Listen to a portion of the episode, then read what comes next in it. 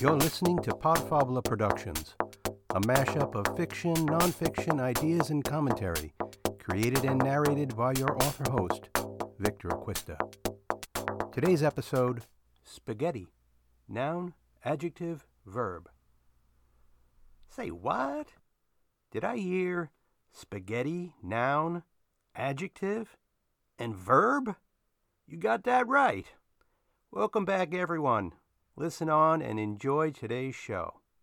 Today I'm profiling a work of creative nonfiction. If you're not familiar with that type of writing, as stated at creativenonfiction.org, nonfiction defines the genre simply, succinctly, and accurately as true stories well told, and that, in essence, is what creative nonfiction is all about. In some ways, creative nonfiction is like jazz it's a rich mix of flavors, ideas, and techniques, some of which are newly invented and others as old as writing itself. ThoughtCo.com states more succinctly Creative nonfiction is a branch of writing that employs the literary techniques usually associated with fiction or poetry to report on actual persons, places, or events. Enough literary education. Let's get to the story, or essay, or whatever. Now for something completely different.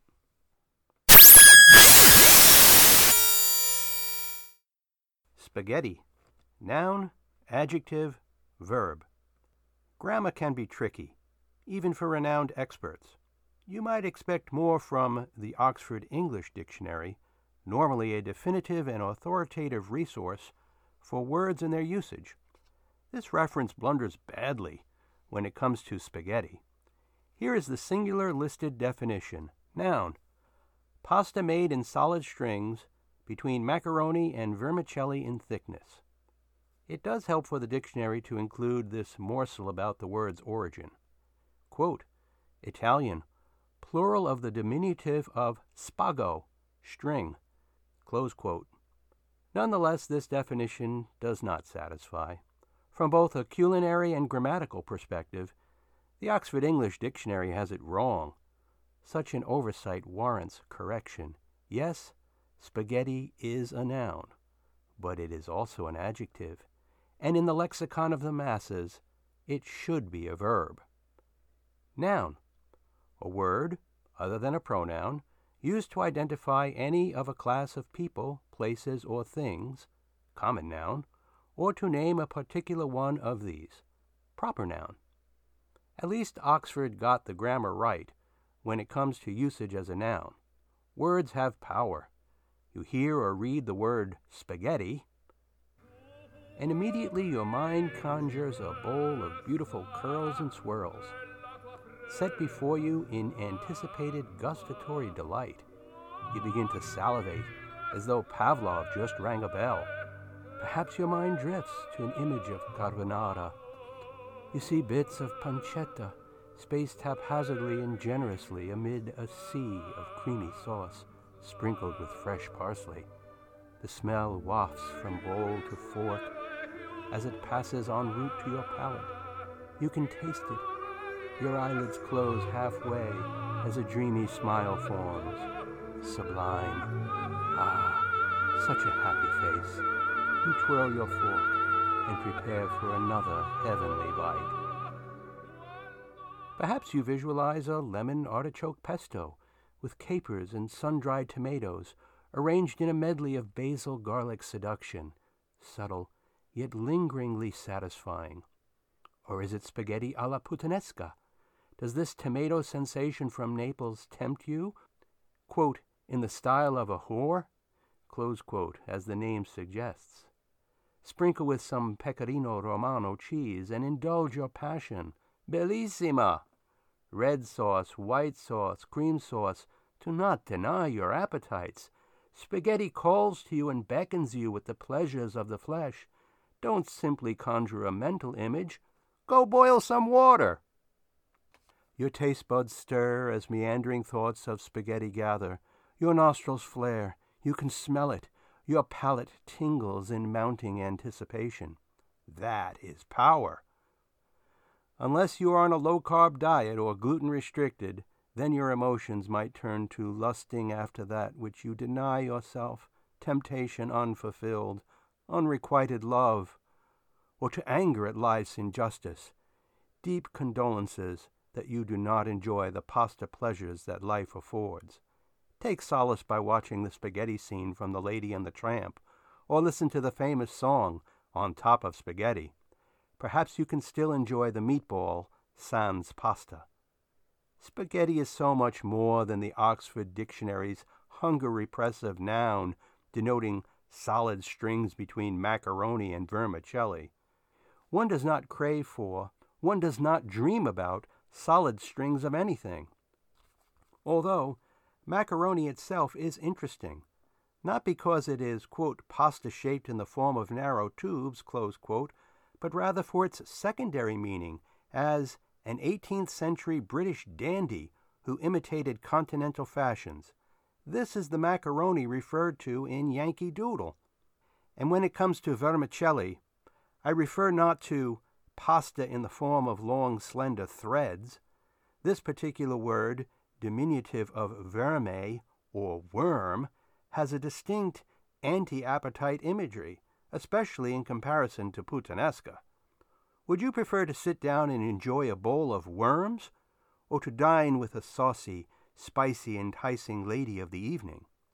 Fortunately, the Anglophiles at Oxford have provided a much more appealing secondary definition for vermicelli, quote, British, shreds of chocolate used to decorate cakes or other sweet foods, Now appetite can be restored by thoughts of a beautiful bowl of pasta and some spiraling shreds of chocolate dancing upon a mouth-watering dolce for dessert.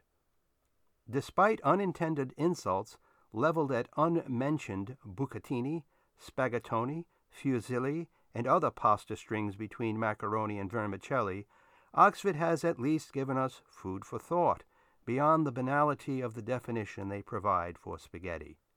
Leave it to the Brits to give us something fanciful about macaroni and downright delectable about vermicelli.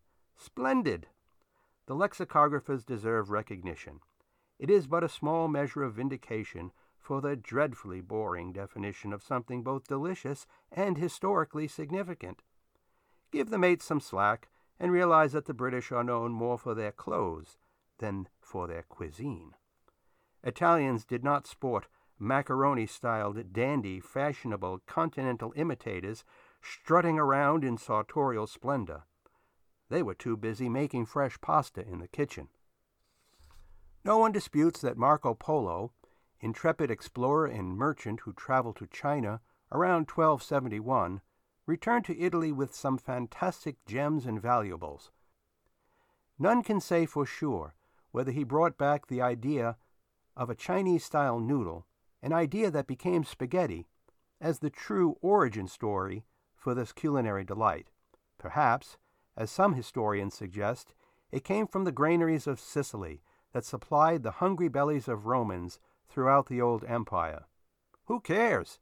It tastes good today and remains a delicious and nutritious kitchen staple. Spaghetti is an alchemy of wheat and eggs, the bounty of Mother Nature, transformed into a gift presented on a platter. Who wants precious metals or jewels? You can't eat those. You can savor pasta with all its pleasures and delights in sheer gustatory orgasm. Put that in your Funk 'n' Wagnalls. Adjective. A word naming an attribute of a noun, such as sweet, red, or technical. The good folks at Oxford completely blew this one. Of course, spaghetti is a noun, but grammatically it is also used to describe the attributes of other nouns. Haven't you ever heard of spaghetti westerns? Perhaps those lexicographers miss the Wikipedia entry. Spaghetti western, also known as Italian western, is a broad subgenre of western films that emerged in the mid 1960s in the wake of Sergio Leone's filmmaking style and international box office success.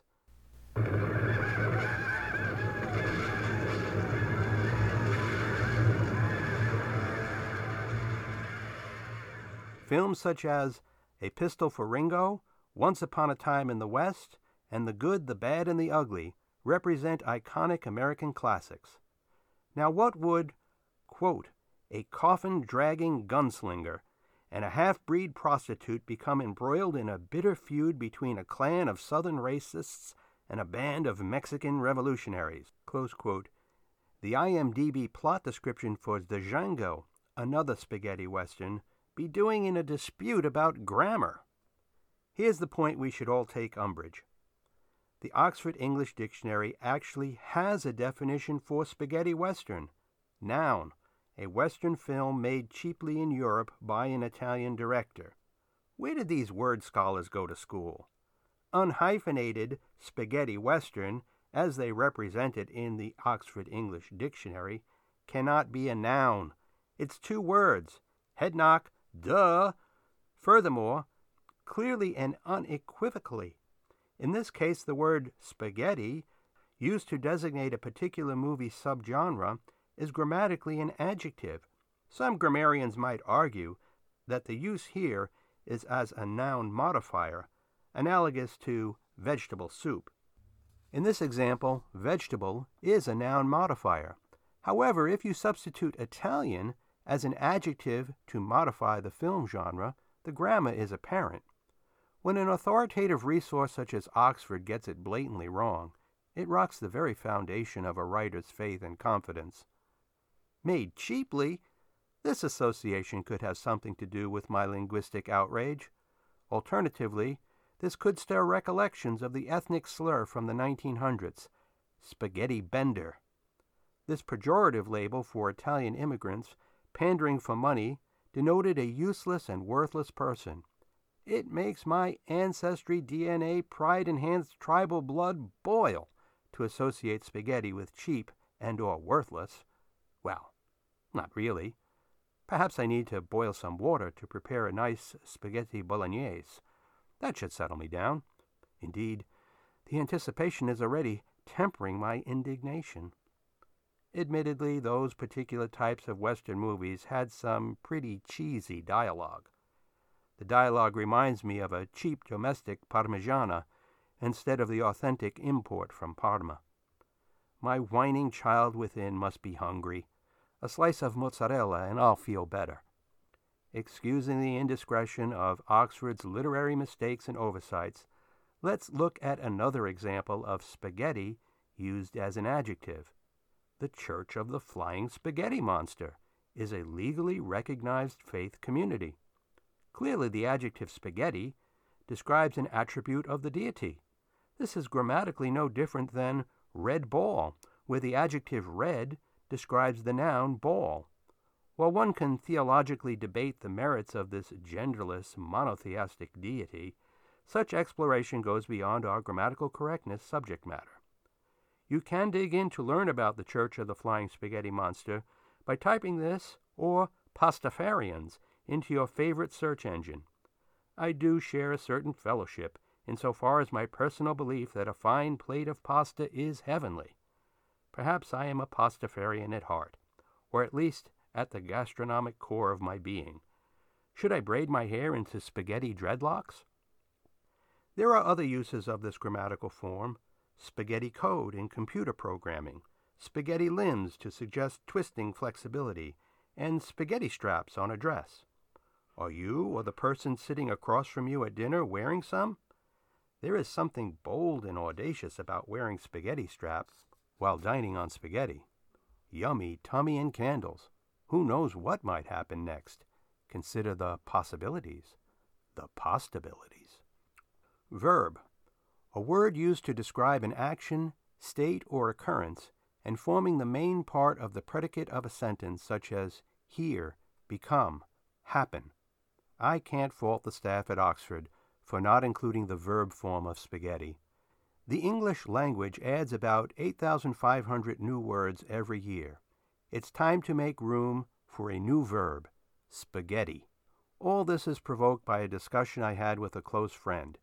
He suggested that I throw some spaghetti against the wall and see what sticks.